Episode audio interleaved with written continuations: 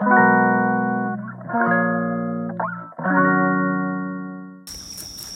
さんおはようございます。本日も松田祐介の麻酔科的思考を聞いてくださってありがとうございます。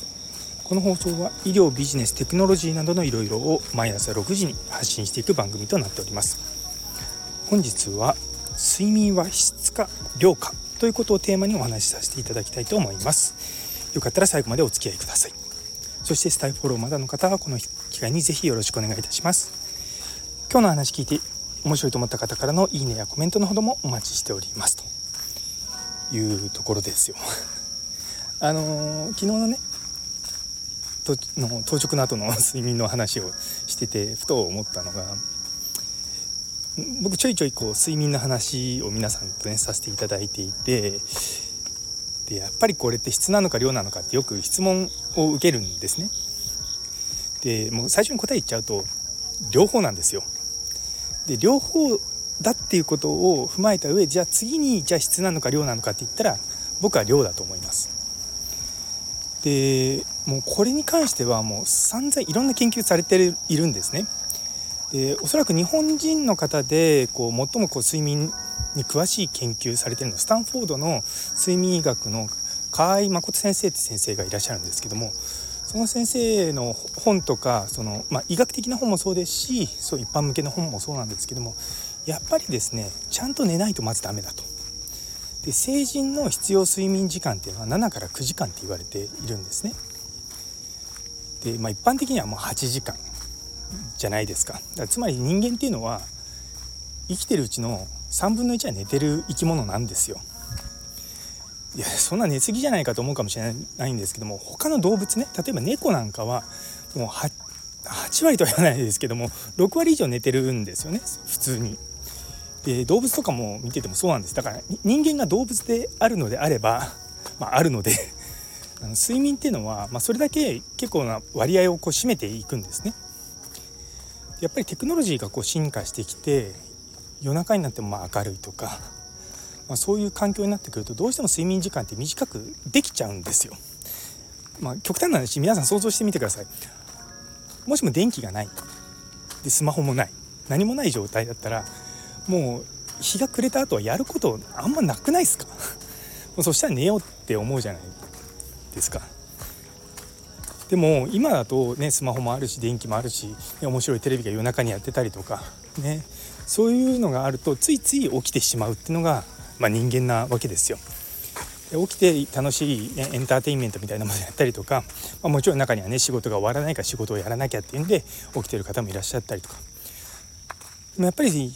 そういったテクノロジーが進歩してきたがゆえに僕らっていうのは、まあ、夜中でもね稼働することができるわけですよ。さっきちょっと仕事の話出ましたけども仕事があの夜中もできるってことはそれ電気があるからなわけですよね。でまあ考えるとですねそもそも人っていうのはよく寝るように作られているわけですね。なんでやっぱりこう8時間寝るとか、まあ、せめて7時間寝るっていうのはもう最低ラインだと思った方がいいと思います。で昨日の放送でもちょっと言ったんですけどやっぱりこうすぐ起こされるかもしれないっていう時の睡眠っていうところに質が関わってくるんですよ。やっぱ安心して寝られる環境とそうじゃない環境ってやっぱ違うと思うんですよね。ですなのでやっぱりまずちゃんと寝た上で質を高めないとできないんです。だから極端な話質の高い睡眠を6時間取れば大丈夫っていうのはそれは幻想です。もう僕もそれは本当に幻想だと思います。まあ、昔の自分に言って聞かせてあげたいですよ。お前それは間違ってると。とりあえず1週間頑張って8時間寝るようにもう睡眠の優先順位を最も高い位置に持ってってで仕事は二の次でいいからっていうふうにやって1週間生活してごらんって。そしたら自分はいかに睡眠時間が足りなくてこうぼーっとした頭で物事考えたんだってことをもう体感できます。っていうのを伝えてあげたいんですよ。いや本当昔の僕大変の、まあ、ひどかったですよ今から考えれば。あのまあ、職場がやっぱ遠いの遠かったのもあってそう、まあ、一時期しかも電車で行ってた時は朝5時半とかに出てで夜10時半ぐらいに帰ってきてみたいな。もうその段階で、まあ、10時半から5時半ってもうそれだけでもう8時間じゃないですか。そう家にいる時間がもう8時間も7時間か？ん？10時からだと。そうそうそう。でその間に家のことをやったりとかご飯食べたりとかねお風呂入ったりとかするわけだからどんどんどんどん家でやってることなんてほとんどないわけですよ。じゃあその頃じゃ自分の仕事の内容を振り返ってみるとその病院にいないといけない仕事をそんなにやってたかっていったらそうじゃないんですよね。結構その家でもできるような別の場所でもできるようなそのパソコンカタカタ打つとか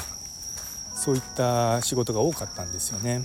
やっぱそういうのも含めてそう全部私がリセットされたのはそのカナダでの3年間の生活なんですね。まあ、もちろんやることもないしテレビつけても英語しかないし、まあ、もちろん YouTube とかもね、まあ、なくはないんですけどもそうそうそうだから結局まあよく寝るっていうのは大事だなっていうのは自分僕も僕自身やっぱり身をもって体感したんですよね。なんで今も Apple Watch とかつけながら、まあ、自分がどれぐらい睡眠してるかとか、まあ、そういうのをチェックしてやっぱりやってます。まあ、とはいえとはいえですよやっぱりこう、まあ、人生のフェーズにおいてはやっぱりここはちょっと頑張って寝、ね、寝ないで頑張る時とかあるじゃないですか、まあ、あの 昔で言えば試験前とか。でもやっぱそういうのも、まあ、うまくコントロールできるうちにコントロールしていくとかそういったことが大事だと思います。で睡眠のちなみに質を高める方法で僕がいつもおすすめしているのは耳栓とアイマスクで耳栓はやっぱりこう何ていうか耳を刺激されるって言い方変ですけど耳の中に物が詰まってる状態になるともう自分の中スイッチを入れやすいんですよ。耳の中に何かこう入ってる時は僕はもうリラックスするモードなんだっていうふうに、まあ、自分の中でこうもう体がそう思い込んでいる部分もあるので耳栓するとやっぱ寝る方向になるしあとやっぱり目から入る光っていうのはまぶた閉じてても、まあ、外が明るいとかそういったところであの妨げになるんですよね。でこの2つをつけて寝るのに慣れてしまうと逆に言うとどこでも寝れるようになるんですね。疲れた時にやっぱアイマスクとその耳栓を使うことに慣れとくっていうこともまた大事なことなんですよね結構あの長時間のフライトでその普段慣れないアイマスクとかイヤホンつけてもなかなか寝れないっていうのもあるんですよねまあもちろん体勢とかもねあるとは思うんですけどもだから普段からそういった耳 栓とあのアイマスクねつけるようにしとくともう本当に睡眠の質が向上するっていうのはその単回のその睡眠だけじゃなくてその睡眠習慣としてのものが良くなるんですよ。あちょっと今日睡眠足りないから昼寝したいなって思った時にやっぱりアイマスクとそうイヤホンですねイヤホンじゃないあの耳栓をですねつけておくのはすごくいいかなと思いますちなみに昔はですね僕ちゃんと普通のなんかイヤープラグっていう本当に耳栓みたいなの使ってたんですけども最近なんかたまたまその夜用の なんかイヤホンみたいのがあってそれをちょっと買って使ってます。あのいいところは必要な時にイヤホン代わりにもなるのでそうあのいろんなものを持ち歩かなくて済むというのです。そう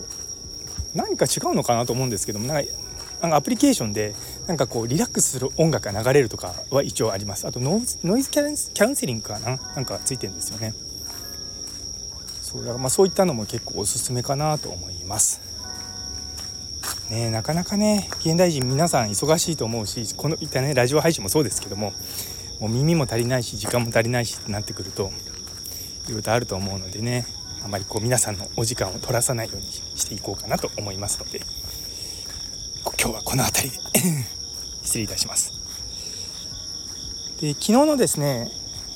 医療タイマー使用解禁という放送にいいねをくださったゆいつむさん、さやまさん、マータンさん、みほいみ先生、姉ふすのに先生、ティーママさん、中村先生、ノエルさん、もみじさん、ムーママさん、りょうさん、さらにコメントくださったラグビー先生、どうもありがとうございます。さらにあのフォローしてくださったレコードさん、どうぞよろしくお願いいたします。皆様の本当にいいねとかね、応援がですね、めちゃめちゃ励みになるので、引き続きどうぞよろしくお願いいたします。それでは皆様にとって今日という一日が素敵な一日になりますように。それではまた明日。